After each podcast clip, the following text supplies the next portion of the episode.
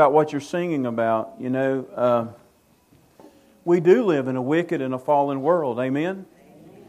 And uh, and of course, Christ reigns, but yet not in this world. Uh, we call that uh, theologians call that the already and the not yet. He's he's reigning in us as individuals, right? But in this world, he's not yet the King of Kings and the Lord of Lords. As a matter of fact, you know, there's a whole, I'm, I'm already going to chase a rabbit. There's a whole theological group that does not believe in a literal return of Christ and Him reigning on. They believe in a literal return, they don't believe in the thousand year reign, that Christ will reign from Jerusalem for a thousand years. As a matter of fact, probably less than half of evangelical Christians believe in what we understand as the rapture, the tribulation, the second coming, and the millennial kingdom of the Lord Jesus Christ. And you have several problems with that because the angel Gabriel, when he showed up to Mary, who bore the Christ child, says that Jesus is going to reign from the throne of David. Can I ask you a question? When Jesus was on this earth, did he reign from a throne? No, he was crucified. I have to remember. So, in order to fulfill, now, did Gabriel not know what he was talking about? And I would think that Gabriel, who was an archangel, knew what he was talking about. He was a messenger. The word angelos, angelos, the word messenger.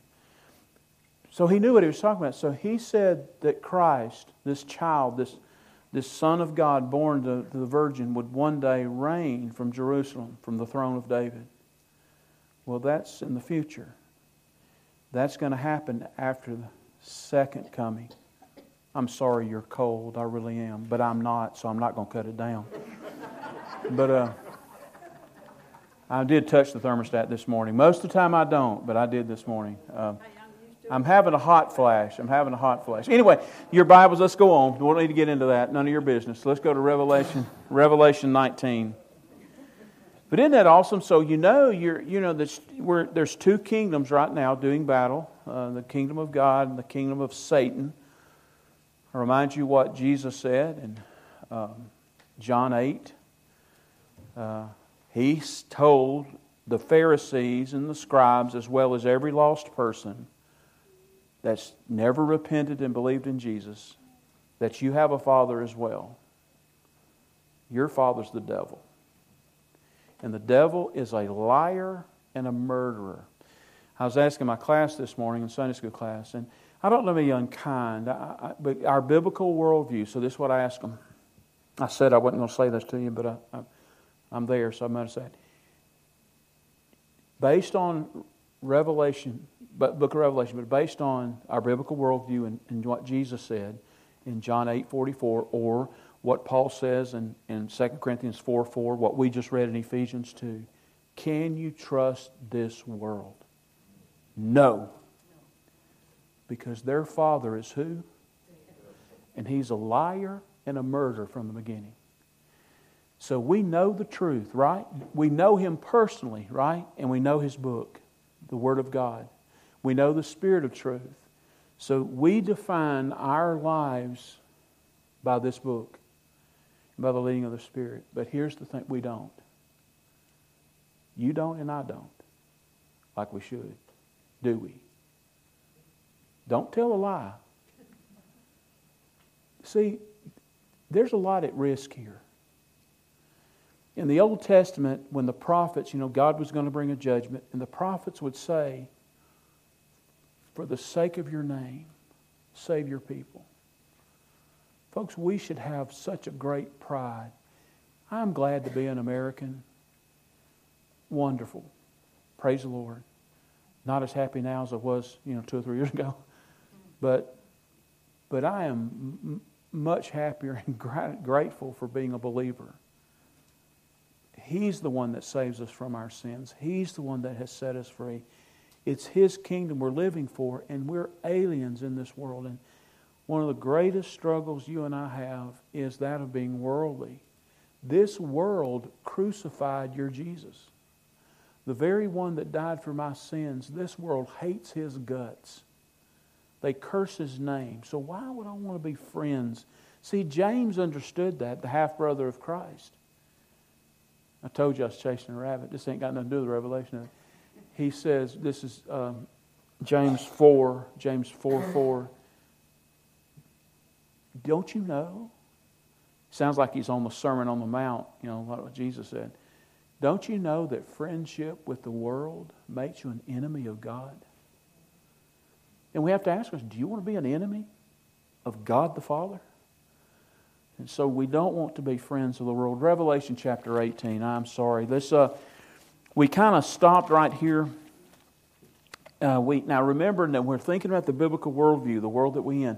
And remember, this is the revelation of Jesus Christ, the singular, the revelation of Christ. That's what Revelation 1 1 said. Tell you what, not only, I tell you what, go back to, Revelation. hold your finger here, Revelation 18. Go to Revelation 1. Let's just review real quickly. I love what, how this reads. You know, we, we can. Revelation 1 1 says, it's singular now, the. That's why, you know, when you hear people talk about the book of Revelation, and if you're going to say the book of Revelation, please don't make it plural. You know, don't say the revelations, right? It's the revelation, right? And it's the revelation not of John. He wrote it, but who gave it? Jesus. And it's so the revelation of and and you got to think now. He here's the creator. Here's the one that began it in Genesis made all things, and we know that. It's going to remind us several times the the pro- proclaiming the gospel during the book. The, the people that proclaim the gospel in the book of Revelation always talk about him being the creator. So he made it all. Now he's telling us the end of the story. This is the revelation. This is the end of the battle, the two worldviews. And, and he summarized, well, let me read the verses. Here's, let me look at verse, he says in verse 1 the revelation of Jesus Christ, which God gave him, the Father gave the Son, to show to his servant the things that must soon take place. And that word soon, uh, I know you, many of you have heard me use this word before. It's interesting, though. It's the word tachometer in your car if you have a tach. But when, when, the, when, that, when the speed of this starts, you're not, the idea is it's not going to be stopped. When it comes, it's coming, you know, and it's been coming for 2,000 years. But, and you have to go back and read, well, for 2,000 years, you're thinking, gosh, he sure does tarry a long time. Well, in the economy of God, a couple of thousand years, he says it's like just a couple of days. That's exactly what the scriptures say. 2,000 years to him to the Father, to the Son, is like a couple of days if you're looking at from God's perspective. So he's going to soon, it's going to soon come. Look at verse 3. He says, talking about John, but then it says, um, Blessed is the one who reads aloud the words of this prophecy, and blessed are those who hear and to keep what is written in it, for the time is near. So there, this is the only book in the Bible that tells us there's a blessing from reading it, hearing it, and then doing it. Isn't it awesome? And then another important verse is down in Revelation 1. Uh, pick up at verse uh, 17. It says, Then I, I fell, then I saw him. When I saw him, I, Revelation 1 uh, 17. When I saw him, I fell at his feet as though dead. But he laid his right hand on me, saying, Fear not, I am the first and the last, and the living one. I died, and behold, I am alive forevermore. And I have the keys of death and Hades. Write, therefore, the things that you have seen, okay? Write therefore the things that you have seen. Matter of fact, what he had just seen was the revelation of Jesus Christ. He saw his hair, the glory of him in the midst of the churches. He says, therefore, Jesus, this is Jesus telling John this. Write therefore the things that you have seen. You with me? Those that are, that's going to be chapter 2, and the things that are to come. Okay? So so there's the so the R are the church age because John's 90 years old. He's been you know he's been saved. The church has been going on for about 50 years. So write therefore the things that you have seen, those that that are, and those that are to take place after this. And after this would be the church age because he says. Uh, after this, look at chapter 2, verse 1. Then the angel of the church in Ephesus write the words of him. Who anyway, it says after this. After what? After the church age. So you go to Revelation, look at Revelation 4 1. So he talks about the church age, chapter 2 and 3. And some people, and there's a good argument about this, we won't get back into it. We're going to come back to the church age at some point, but some people believe it's history. Like if you study the church history, like first century church, second century church, that it mirrors the history, the literal history of the church age. And there are a ton of scholars that believe that, and also they would believe that the church age that we're living in now is the church at Laodicea, which is the last church mentioned, the seventh church. That, that the age that we live in here is the church, the lukewarm church, that Jesus wants to spit out of his mouth. It's interesting. As a matter of fact, I did the Bible study the other morning, uh, Wednesday or Friday morning at some point. I did on that. But look at chapter 4, verse 1. So John, so he sees the revelation to the churches, and, and it says, After this I looked, and behold a door standing open in heaven. And the first voice which I had heard speaking to me, like a trumpet, said, Come up here, and I will show you what must take place after this. Now look at the two. The two word appears uh, twice. First words of verse chapter four, verse one. After this, the end of the verse it says after this.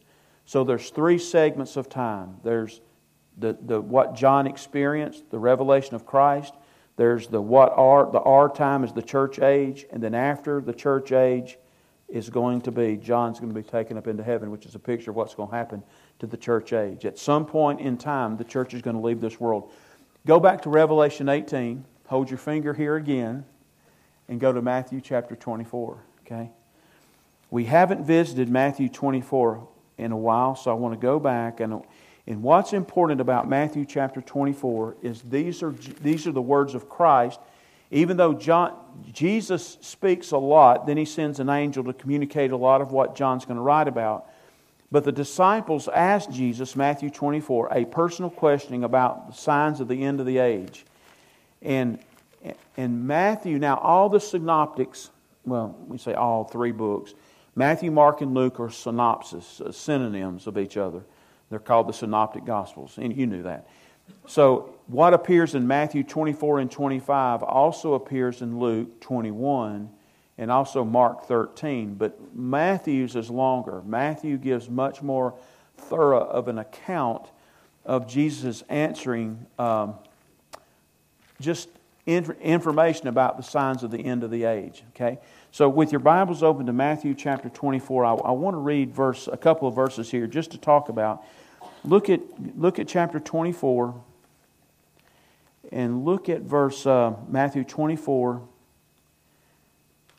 Let's speak up at verse, uh, verse 36, okay? says, but concerning, and this is Jesus still, you, and again, if I, I'm, I'm preaching out of a red letter edition, okay? But let me remind you a red letter edition can sometimes make you think those words are more important than the rest of the words. The Bible says they're not. This book says the words that are in red are no more important than the books that are in black. But this is Jesus speaking here in Matthew 24, okay? But also, anywhere else where it's black print, it's still Jesus speaking because it says the Word of God, that this book is breathed out by God. This, these are God's words, just put down by people, okay? The whole book, this is God's Word.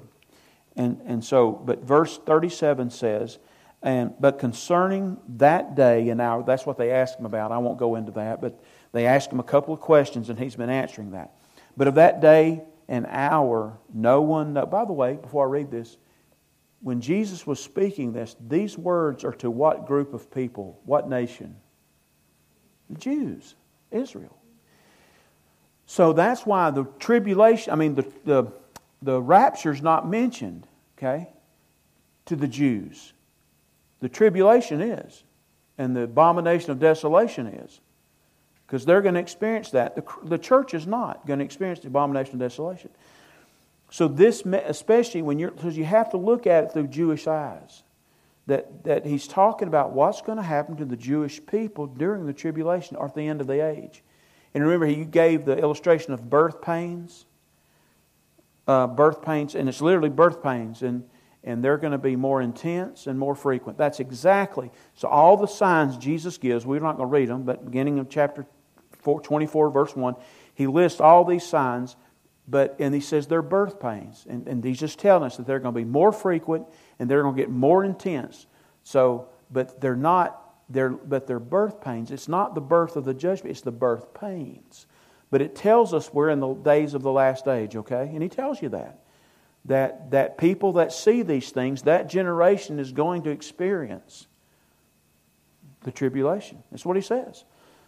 So the birth pains are going to lead to the judgment. But anyway, so I'm, I'm in verse 30, uh, I said 36. Look at chapter 24, 36.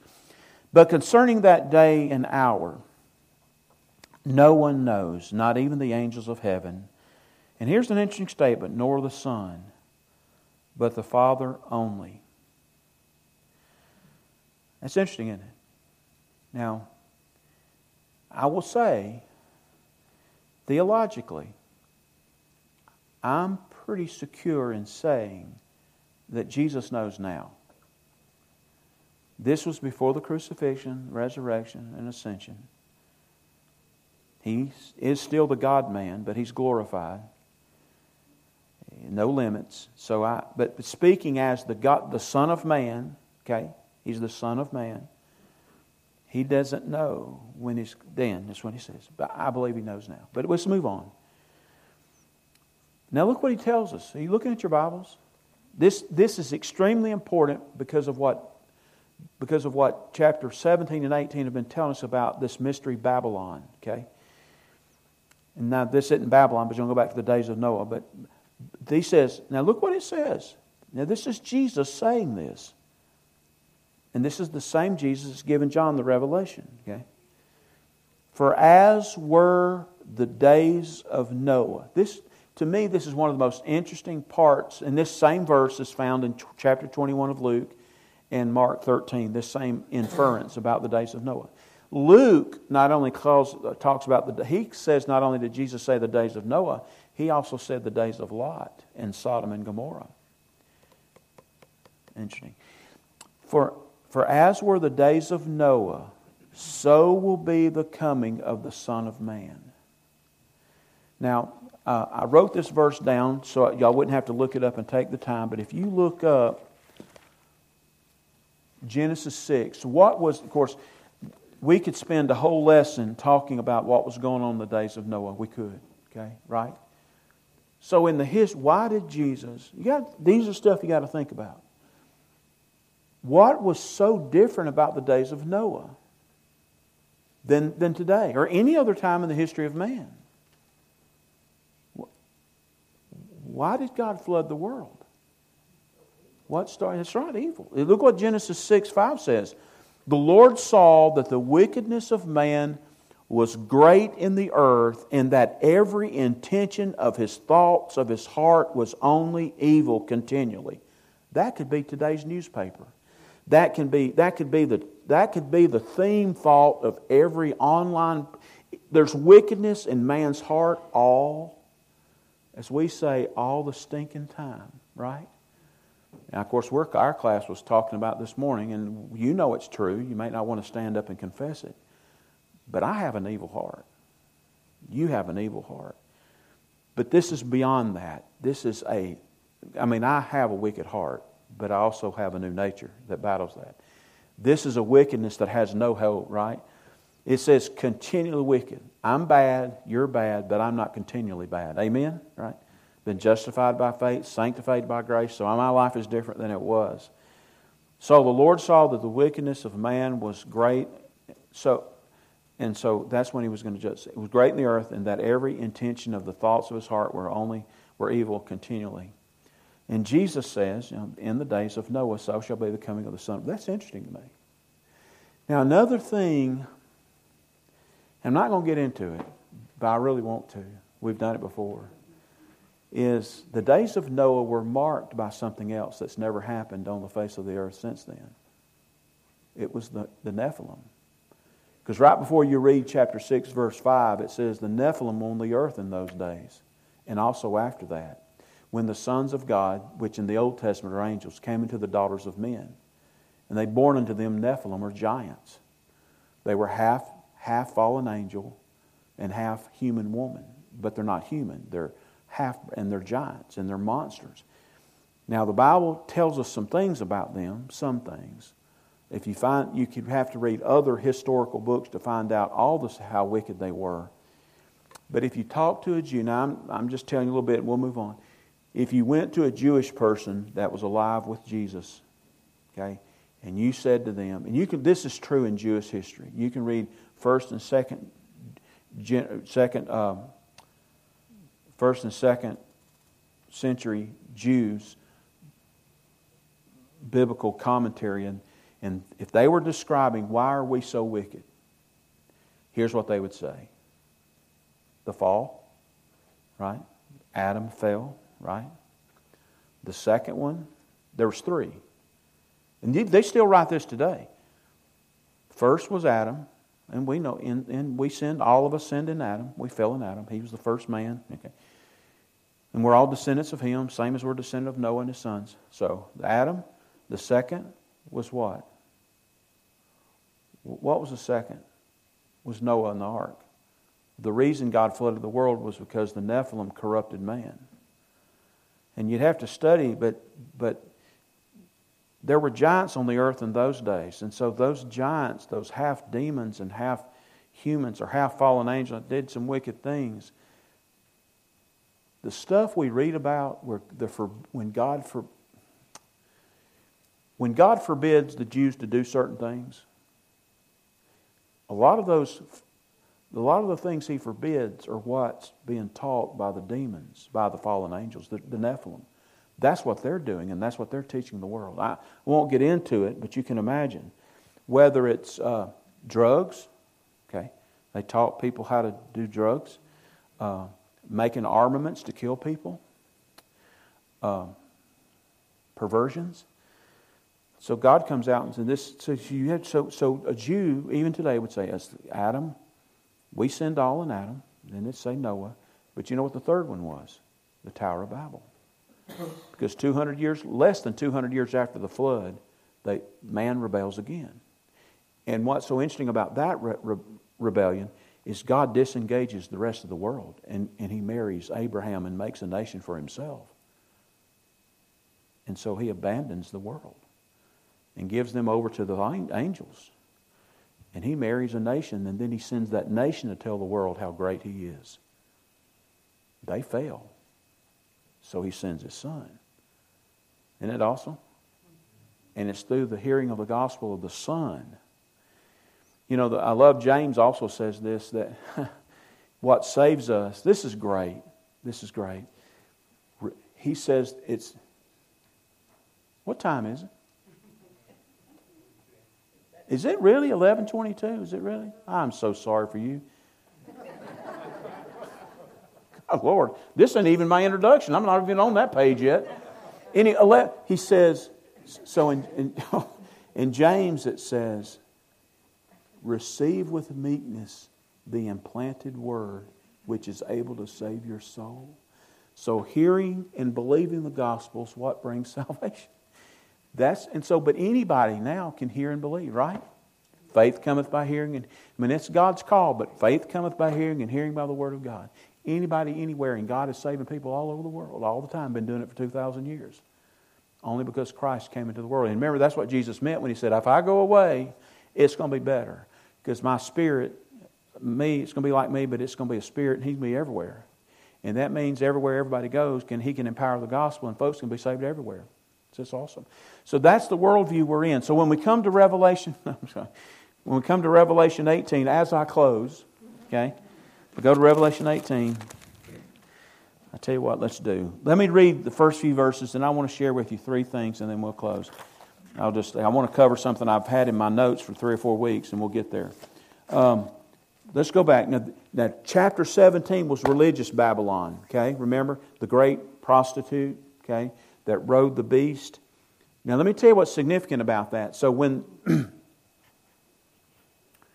I don't want you to get confused, but the, trib- the tribulation happens and it begins when a one world ruler, and when you say that, we, we're not going to be here when this happens, but as you know, right now, you could see some financial crisis coming along with another medical crisis, and then all of a sudden, several nations getting together, and those nations saying, Hey, we need one leader to help us get these nations together and help the world bring peace and save them from this calamity, which is probably a man made calamity, but let's just say, so you now you have a one world ruler.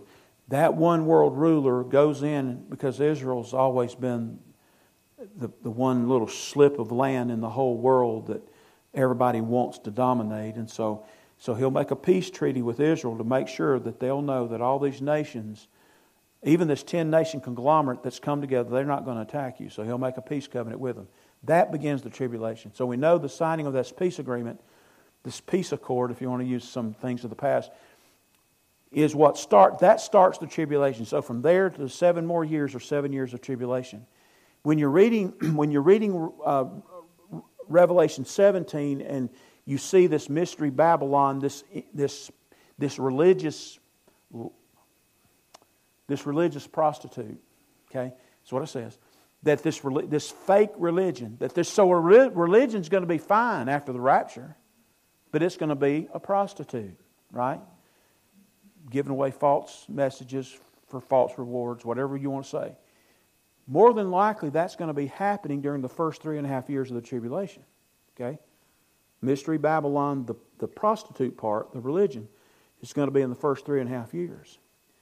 It's right in the middle where the, where the abomination of desolation takes place. So, right in the middle of the tribulation, this, this Antichrist, he's a fake Christ, a fake Prince of Peace, he goes back to Israel. He just got through killing the two great witnesses. Okay? That's what it says. The two great witnesses God sends, because people are going to be hearing the gospel, even though there's going to be a big live religion. So he kills them and overcomes them. They're dead.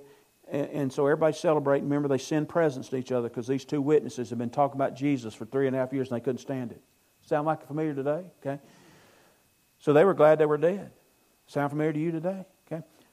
Anyway, we'll move on. I can't get political, but so you have these Christians. So you have they. So they're celebrating. So at at the middle of tribulation, the Antichrist goes back into the temple and he rejects, he tears the covenant up he made with Israel.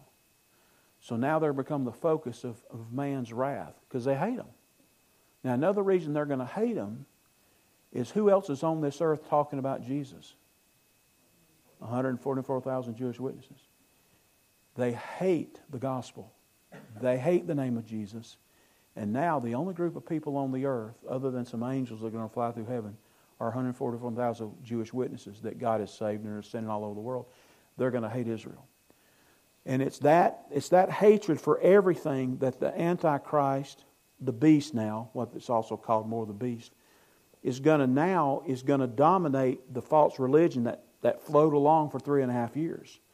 But after three and a half years, that Antichrist doesn't need a fake religion. He's now in control of everything. So it says, you'll see it, you know, he overcomes the false religion. So now when you get to chapter 18, now he's going to, now the book of Revelations is describing a mystery Babylon, a political place, not a religious place, but political place. Um, and this is where sometimes, you know, we, is there going to be a, a specific city that represents Bab- the Babylon? By the way, uh, the word Babylon means the gate to the gods, okay? Um, so Babylon, of course, Babel means confusion. But Babylon means, in Hebrew, the gate to the gods, okay? And why would they say that? Because they built a tower. What were they trying to reach? They wanted to, not the God of heaven, but they were trying to find their own gods, okay? So, it, so think about the world. So he, so the, the, this new Babylon, okay, the mystery Babylon we're reading about now, it's a fake, it's still a fake belief. So let me read these verses and I'm going to give you uh, three things to think about. We'll, we'll so after this, I saw another angel coming down from heaven, um, having great authority, and the earth was made bright with his glory. And he called out with a mighty voice. By the way, the word mighty, you know, uh, sometimes I've told, talk, I've given you those two Greek words, mega, remember? Megaphone. It's Greek words. Megos phone is in the original language. That's how you pronounce it. Megos phone. This isn't megos. This Greek word is talking about like political, judicial power to say what he's going to say. So it's more than just the volume of what he's saying. It's, it's, the, it's the depth of what's being said. This, and this isn't Jesus, but there's some angel that God has sent with an incredible message. And this message is going to tell you the judgment that's going to fall upon this false system of materialism, politics. This is God's final judgment, the revelation. Where is all, where is all the false religions going to end? You can read Revelation 17 to find that out. Where are all the false desires and pursuits of worldliness? Where is it going to end? We're fixing to read where it's going to end. So, because it's the culmination of where we are now. The, the history is leading. This is, this is where we're headed. And we are part of the Babylon now. Just God hasn't come to bring judgment and it hasn't all got together now with one leader. But it says, After this I saw another angel coming down from heaven with great authority, and, and, and, and the earth was made bright. I love that. Just an amazing thing with His glory. Because remember now, I keep chasing. I am so sorry. Why would he say he's made bright? Why would this? Why would the revelation? Why would the revelation? The angel say to John, and here it's an angel tell him. Why would he mention this angel brought brightness? Because some of the judgments have done what? Blocked out the sun, blocked out the moon. I mean, a third of the sun's not shining, right? It says, and a third of the sun did not give its light. So it's dark almost all the time. So all of a sudden now you see this great angel with this great. So it's interesting to me that in the writing, John sees how bright it is. Okay. Anyway, so, so this is what the angel says. And this word fallen is incredible. We, we, we read this like, fallen, fallen. Like, and the idea is, you know, falling from a high standing, to be pushed down, to be crushed under something.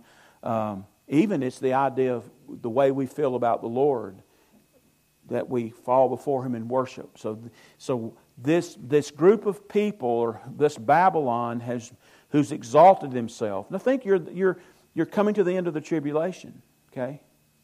And this world system has exalted itself. It's ruling everybody. Plus, it's killing martyrs, and it gets excited when it gets to kill Christians.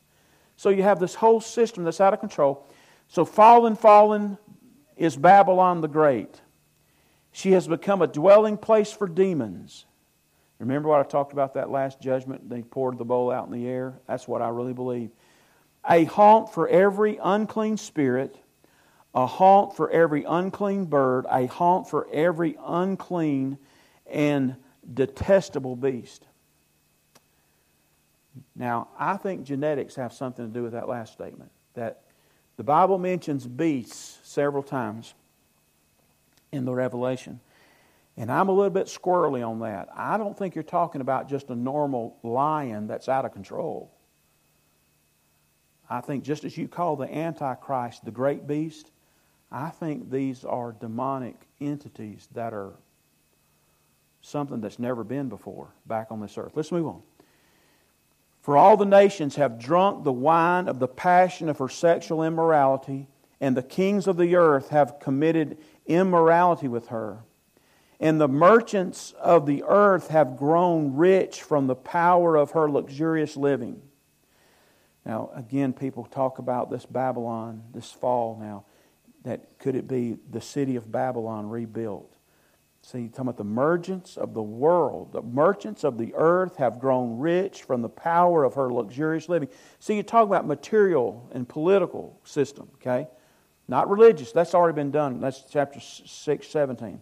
And I heard another voice from heaven saying, Come out of her, my people, lest you take part in her sins. You... Folks, you understand the book of Revelation more the more you understand the Old Testament. But let me just give you another illustration. if my wife's watching this, she's in the nursery. I need to apologize to her because I'm going to be late, and whoever else is helping her. Sorry, honey. Um, do you remember in the Old Testament, the Jews were held in captivity by the Babylonians? Do you remember that? So, so Babel, Babel ruled the Jews in the Old Testament. And when God, God allowed it to happen because they had violated, it's incredible what happened. They, the Jews violated God's word. They did it for 490 years because they wouldn't let the land rest every 70th year. They did it seven times in a row. Sabbatical years, every 70th year, after the 69th year, the 70th year, you let the land lay fallow. You didn't use, you didn't use the land. They violated that seven for so so he judged them for 70 years, right? I'm sorry, I got my math. They did it every seven years. They did it 70 times. It doesn't take me long to catch on. 70 plus times seven is 490. Anyway, so that's why they're in judgment, and they go into judgment of the Babylonians. But it doesn't last forever. Uh, what's his name gets drunk. Remember, Belshazzar throws the party, and that's where the hand shows up on the wall, Mene, Mene. But right after that, he dies. But the Persians are coming in, they're, they're coming under the wall at the time, they're coming under the, the, the, the river that flew, that, that, the river that went through Babylon. They're coming through there, and by the time they're through with the party, the Persians, the Medes and the Persians, have conquered Babylon. I got to say this. And then the, the king of Persia is led by the Spirit of God to let the Jews go back. They can go back. But guess what? They didn't. Out of all the hundreds of thousands of Jewish people that were held captive, over 70 years of all the Jews, life continues, people being born. Less than 50,000 people went back. So then they didn't come out. So they, see, so now come out from him, my people. So this is not talking about to, to the church. The church has been gone for seven years. This is talking primarily to the Jews, but also to anybody that's saved. Come out of these people. You don't need to be near these people. And primarily because they're wicked sinners, and but God's fixing to pour his judgment, his judgment out on them. Now, I, I could go on, but let's by the way, it's Mystery Babylon, so I don't know exactly where it's going to happen. This city, this, this representative city, I don't know where it is. Could be New York, could be Rome, could be Babylon, I don't know. Four things I have in my notes here that's important to me. Those days are days full of deception. Did you know that, and it starts now, Jesus said in chapter 24, you don't have to read it, in Matthew 24, three times he says, Do not be deceived. Do not be. So deception in the last days are huge. Right now, I want you to know, I believe we're in the last of the last days. I, I, I see I see it happening in my lifetime. I see I see me I may be raptured. I am 61. I, may before I die, Jesus raptures the church. But the days, the, the, one of the birth pains of the last days is deception. Jesus said so. Decep- and remember, even uh, G, uh, Paul mentions to Timothy that in the last days, that, that the church would be surrender, people in the church would be surrendering themselves to doctrines of demons and teachings of devils. There's deception everywhere. There's liars everywhere. So there's deception. Number two, the world's defiant. When you read chapter 18, chapter 17, and you can go back to chapter 14, wicked man is defiant. Can you think of a group of people in the Old Testament that stuck their ten times? He, this person in this nation stuck their fist in the face of God and said, "I'm not going to do what you asked me to do." His name was Pharaoh. Remember? and God rendered judgment on. They, because one of the worst things the Bible says about a nation or a people group, they do not fear God. This world is defiant, right? So there's deception, there's defiance. And the last one's obvious. I'll give you the third one.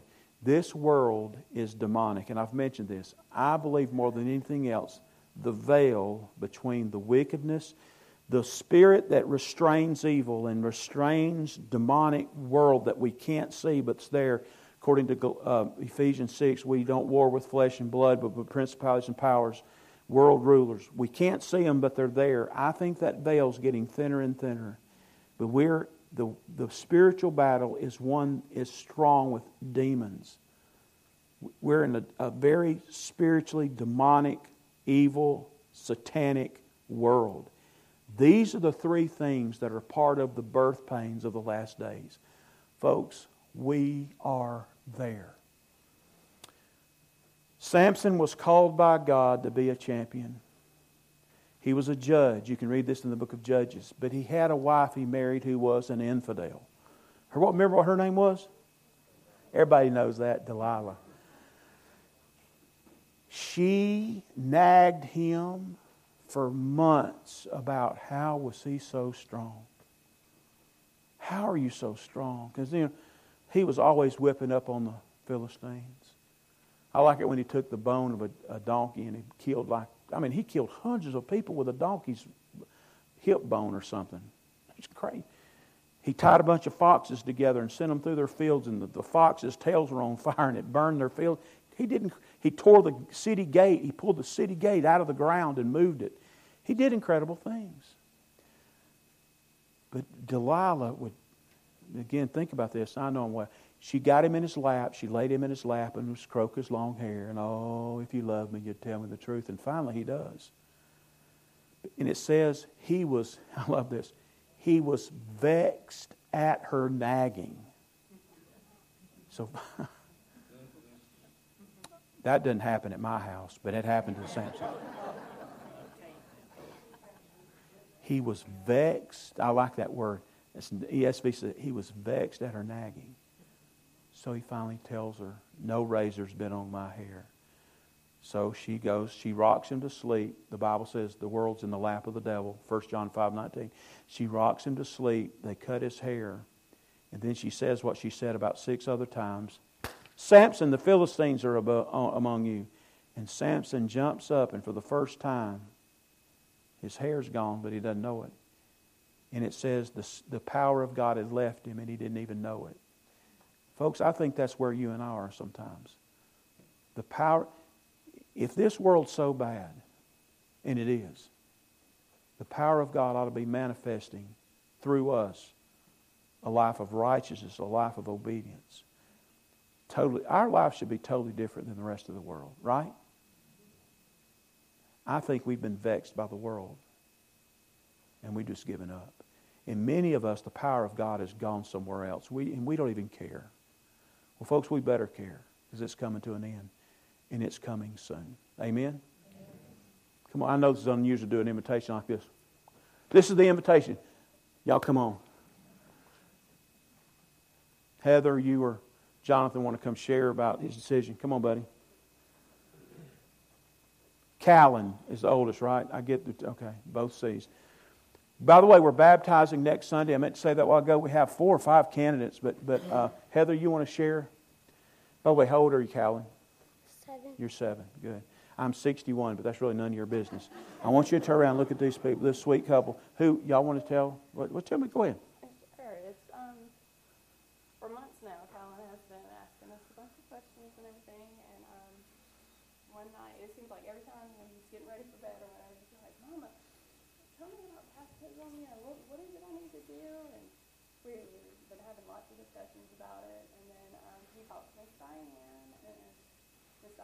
That he understands and that he is good. And um, so we we've been asking him like, do you want to go down front?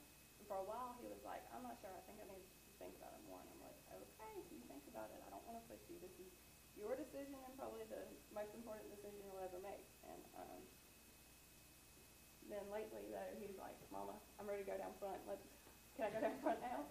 Mama, can go down front? and due to you know quarantines and stuff, we've been missing and stuff. But finally, he was like, can I go? And we were like, we're going to do it. So he is super excited though. Now, did he, is this been in children's church or was this at home? Um, he was going to children's church. I think that prompted all Okay, all right. You know, we had this, and we did uh, two months ago, or whenever the other children came forward, we had this, huge, and that's what happens. You have these huge cycles of kids coming to faith, you know, within the same, and I thought that was true for him as well. But Callan is saying, and again, I hate to put words in his mouth, and we're going to deal, Diane's meeting with him again on Wednesday night. And then we're going to have a class for them next month to go back over all this. But we'll be baptizing Callan along with about four other candidates. But if you rejoice in, in Callan's decision, you signify that by saying, Praise the Lord. Praise the Lord. Let's stand together. Folks, I'm going to pray, and then you need to come by and give these folks the right hand of fellowship. We don't have, my chairman's not here, but let me, who's their Sunday school teacher? Anybody? Or, well, just come on. I, I, don't, I want somebody to stand with him.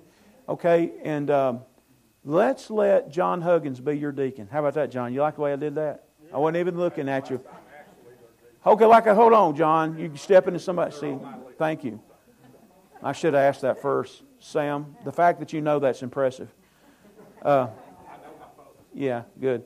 Um, well, Heather and Jonathan is the uh, is call your okay. All right, thank you.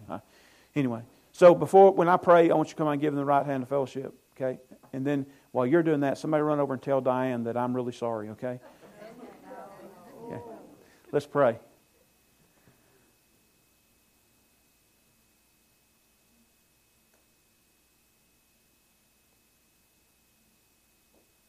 This is why we're here, Lord. For, as Malachi says, why, why did God give a man and a woman the ability to have offspring? And then the Lord says, so that we would produce godly children. Lord, that's the call of Christian parents, is to raise godly offspring, and the church is here to help them do that. Father, thank you for this this childlike faith. Thank you for this confession. Father, thank you for the church that has supported. Thank you for mom and dad, for Heather and Jonathan, for raising their children in the nurture and admonition of the Lord. Father, may this be the beginning of many other decisions in the days to come. We pray in Christ's name. Amen.